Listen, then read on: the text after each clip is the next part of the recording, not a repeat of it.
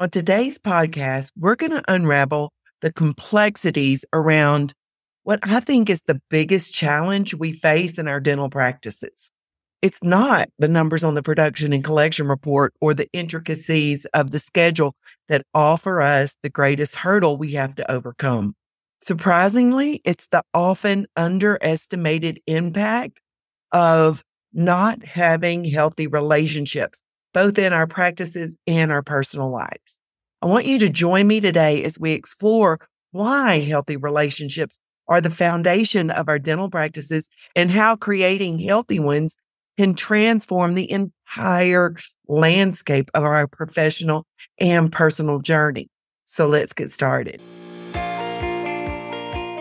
Welcome to the Dental Life Podcast, where we explore how you can have both a successful career and a meaningful personal life in and outside of your practices without sacrificing one for the other. I'm your host, Beth Heilman, former dental office manager turned certified life and health coach, and I'm here to help you navigate the challenges and opportunities that come from being a dental professional. Let's get started. Well, hello, my friends. I am so excited to record this podcast. I think the content I'm sharing with you today will get to the root cause of so many issues we face in our dental practices. It has been on my mind, especially as we start off the month of February, where we focus on love and relationships. Contrary to conventional belief, the greatest challenge facing dental practices goes beyond the production and collection target or the meticulous scheduling or delivering treatment. In today's episode, we're going to talk about the biggest challenge that underlies all of the things that we do in our practices. We're going to get into the art of building and maintaining healthy relationships. You can call it office drama, toxic personalities, or a dysfunctional team. It all comes down to how we get along with each other, the connections we have with each other as we work together to serve the practice and our patients are the very foundation upon which our dental business and our personal lives thrive. Yet we tolerate unhealthy behavior because we just don't know better. I know that was the case for me for so many years in our dental practice. And I'm so thankful I now know what to do to correct that and to be proactive with it. So thank you for joining me today. And I want to delve into why nurturing healthy relationships is not only essential, but transformative for the entire experience of our professional and personal life. How many of you would agree managing relationships in your practice or in your family life can be a struggle? It was a struggle for me until I learned new ways to think about it. And I came to understand that blaming people and trying to get them to behave differently so that I can feel better just didn't work. But what works instead? Relationships can be complex, can't they? My goal today is to simplify the complexities of challenging relationships and to empower you to confidently navigate the dynamics of building healthy relationships in your life. This is so important, especially in a dental practice, because we're so dependent on each other to run and grow those practices. We are social creatures too, and we need each other for our survival and our own personal growth and development. As we unravel these concepts, you're going to learn how to empower yourself to reclaim your personal agency to cultivate healthy and supportive connections with yourself and with other people. Imagine going into work with this renewed energy and having enough of that energy when you leave so that you can be fully present with your family. So let's begin by laying the foundation. Let's start to understand what a relationship really is and distinguish between the elements that make it thrive or pose challenges unnecessarily. Now, most of us think relationships are made up of the way we interact with each other, the things we do or don't do or say to each other, but it's not. our relationships are simply our thoughts about them. Like, what the heck? Yep, you heard me. It is that simple. It is mm-hmm. not what the other person does or what they don't do. It is your thoughts, your judgments, your opinions about the people and what they're doing. Our thoughts interact with their thoughts, and that's what creates our relationship. So just think about it for a minute. This phenomenon is why two individuals can have contrasting experiences with the same person. I'll tell you an example. A few years ago, we had this family friend who I, quite frankly, I found him to be a considerable challenge. Let's just say a big old jerk. But strangely, my husband seemed perfectly fine with him. We could all sit down for dinner together, yet our perspectives were worlds apart, solely shaped by our thoughts about this person. Despite identical circumstances, my perception of him painted him as this rude, dismissive, and downright narcissistic, total jerk in my eyes. I preferred to stay clear of him. However, for my husband, just business as usual. He had no qualms with this guy. Have you ever encountered a similar situation? Perhaps someone in your life who sparks these diverse opinions between you and what another person thinks. What aspects makes them challenging? It is truly intriguing when you take a closer look because the only difference in our experience of this relationship is how we decide to think about it. Let's put it to the test.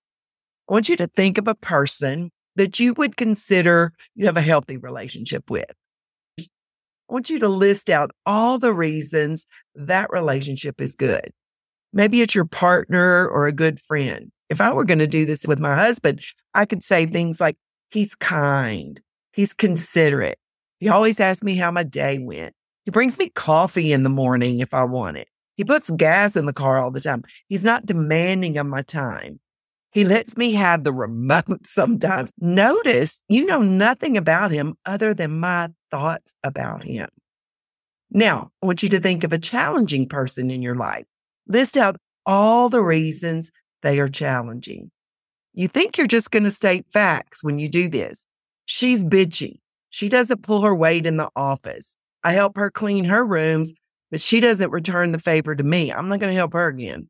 She's always gossiping and creating drama. No matter what I do, she's never satisfied. She's a drama queen. She's got to go or I'm going. I can't even take a sick day without her getting irritated. She's so disrespectful to me. Again, these are just your thoughts about this person. But here's what's interesting. What if you switched up those lists? You put the list you made for the challenging person under the person that you liked and vice versa. Do you notice that when you think of those situations or those thoughts of this challenging person under the person that you like, are you more tolerant? Are you more understanding and considerate? With my husband, listen, there's days when he doesn't pull his weight here. Last night, for example, I'd cooked dinner he and I heard him in the kitchen cleaning up. Now look, I had worked all day, prepped and cooked that meal, and I was tired. But when I heard him start to clean the kitchen, I happily got up to help him clean up. I was happy to do it. I do things for him and he doesn't always return the favor. There are times I think he's being disrespectful to me, but I give him grace and I give him the benefit of the doubt because I really don't think he means it. So just notice the bias between those two situations and notice your thoughts. When you have negative thoughts about someone, your relationship will show it. That's going to be where it's messy and unhealthy. But we think we have to get the other person to change what they're doing in order for the relationship to improve. That's just not the case. You know what that ends up with? That ends up with our people pleasing or manipulating the other person to get what we want. It just never works. It often ends up in one of those tit for tat situations where neither one of us is going to show up the way we really want to. I hope you now see that the quality of your relationships is based on the quality of the thoughts you have about them. And that is really good news because your thoughts are totally within your control. When you're trying to control another person, that's when you lose all your control because you just can't do it. It doesn't work that way. So, as we get going further, let's talk about the three, what I would call main types of relationships we're in. There's the relationships we have with ourselves. It's all our thoughts, all our judgments and opinions that we have about what we do or what we don't do. Then there's the relationship we have with other people, our partner, our mothers, our in-laws, patients, coworkers, our kids, other family members, the neighbors, the dental supply rep, the checkout lady at Walmart. We even have relationships with people that we don't even know, like movie stars, professional athletes, or Instagram influencers. I even put our pets in this category. My two puppies are absolutely like having toddlers in this house again. We even have relationships with people who aren't here, maybe people who have died. My mother, my daddy, and my grandmother have all passed away. Yet I'm going to tell you, I have a very vibrant and fluid relationship with each of them, even though they are not here with me on earth. It has really become fascinating to me over the last year or so. Maybe it's because my mom passed away last year, but I have been aware of so many more memories about my grandmother, not my mother. My grandmother lived right next to us growing up, and I spent a lot of time there. And I've noticed my memories of her have grown more loving and special. How can that be when she's not even here? It's because of my thoughts about her. And then the third type of relationship, that's our relationship we have with things, our money, our bodies, time, food, alcohol, all these other non human things. I even think we have a relationship with our dreams and our goals. Think about the relationships you have with yourself, with other people, and the things in your life. How healthy, like rate it from a, on a scale from one to 10. How healthy would you say those relationships are? Okay. So now that you know that your relationships are your thoughts about the other person, whether it's yourself, other people, or those non human aspects of your life, let's talk about what you can do to up level those thoughts and make the most out of your relationships. First of all, it's awareness. Be aware of, be intentional with, and 100% responsible for the thoughts you're choosing to think in a relationship. That is all within your control. It's always a choice. And then you do ask a lot of yourself in a relationship. Does not have to be 50 50. It is actually better, in my opinion, when you show up more in a relationship, when you're more willing to see that relationship as an opportunity for you to grow and evolve into the very best version of yourself. Also, be aware of your ability to love. Before we go deeper into this, I want you to know you are 100% lovable without exception. Right now, you are, and you always have been. There is nothing you can do or not do to take away from that. It's how you were made. So many of us have tried to become more lovable, and you just can't add anything to it. It is 100%. It is complete. It is perfect. It is not broken. It doesn't need to be fixed. Period. If you've been in relationship where that other person struggled to love you. Maybe it was with your parents or an ex. That has nothing to do with you. It has everything to do with that person's ability to love. Love is an emotion caused by your thoughts. So you can increase your ability to love by thinking loving thoughts. Also, love is a verb, an action you do. So just as you are 100% lovable, so are all of the other people, every person in your practice, every person in your family. So if you find someone to be challenging to love, it's because of your ability to love, not them or anything they're doing or not doing. And that's where all your power is in creating healthy relationships. It has nothing to do with them. Now, that doesn't mean you have to condone activity that they do. Doesn't mean you have to hang around them. Doesn't have to mean you have them in your life. None of that. You can love them and choose not to be around them. I want to challenge you to up level your ability to love. It's your choice to think thoughts that are loving, that are healthy about yourself, about the other people, and about all these non human things in your life. So, how do you do that? I recommend you start with the relationship with yourself. Do you love you? Are there areas in your life that you don't love? You'll know when you become aware of your thoughts about all that.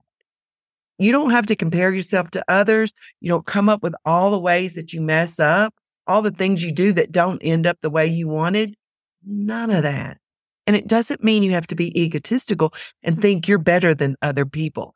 It simply means you love you. You love your past self, your present self, and certainly your future self. I talk about it all the time. I am passionately in love with my future self. I got her back. I show up every single day in support of creating her. I want to make her proud. I want her to be grateful for all the ways that I show up today to take care of her. The quality of my relationship with my future self shows up today in my business, in my personal life, just as it will in your practices, no matter what your role is there, just like it will in your personal life. I don't leave that relationship to chance.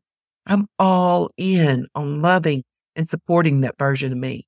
I want to tell you Love is an amazing feeling.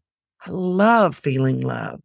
I think back to the time when I didn't know it was a choice, to all the unnecessary suffering I caused myself trying to fill my cup, trying to fill my emotions from what other people did or what they said. It was insane. And listen, that stuff not only messes with you mentally, it's going to show up physically in your body. It is not healthy. There is a better choice, and it is totally within your control to choose love. And then another thing you could do is to practice unconditional love. That simply means that you choose to love someone no matter what they do or say. You can choose love. I think of it the way that I think about my children. No matter what they do, I will always love them. You know, that feels so good.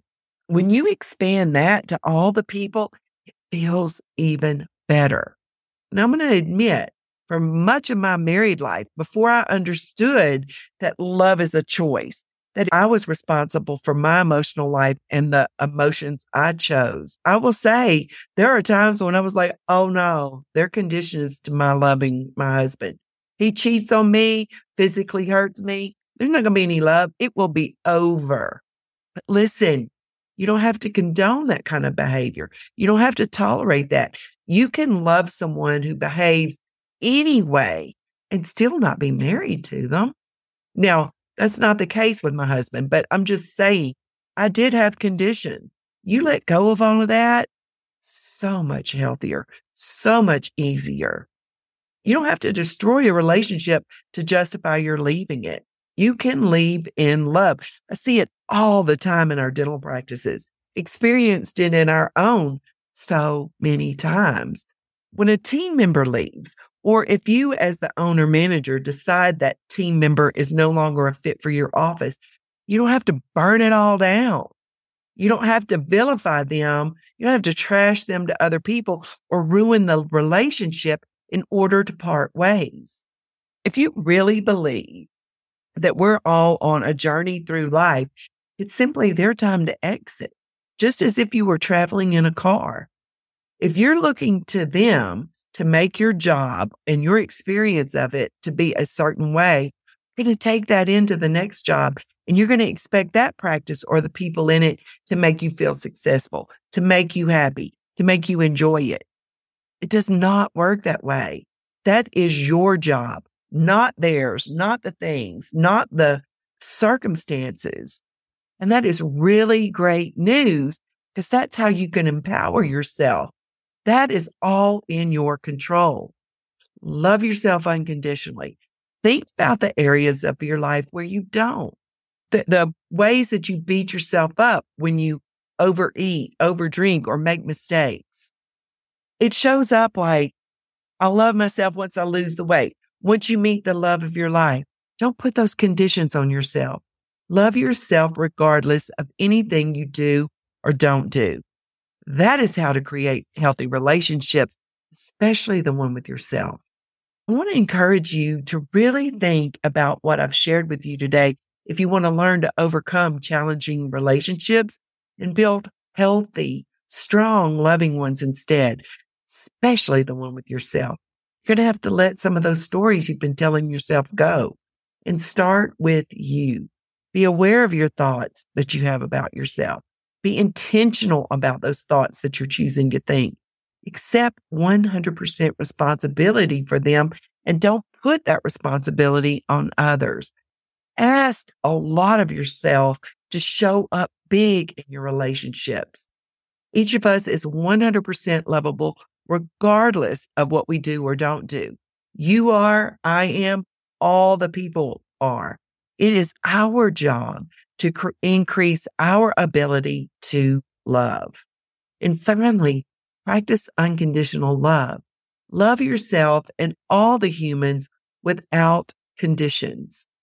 Building healthy relationships is one of the skills of excellent mental hygiene that you can practice.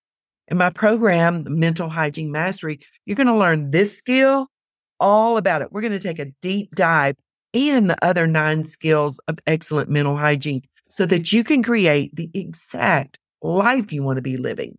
A life you love to show up for, a life where you can have better days in your practice and in your personal life. The doors are going to be open soon, so I hope you'll join me. And there's an extra little note. You can earn up to 24 hours of CE in that course. Just saying.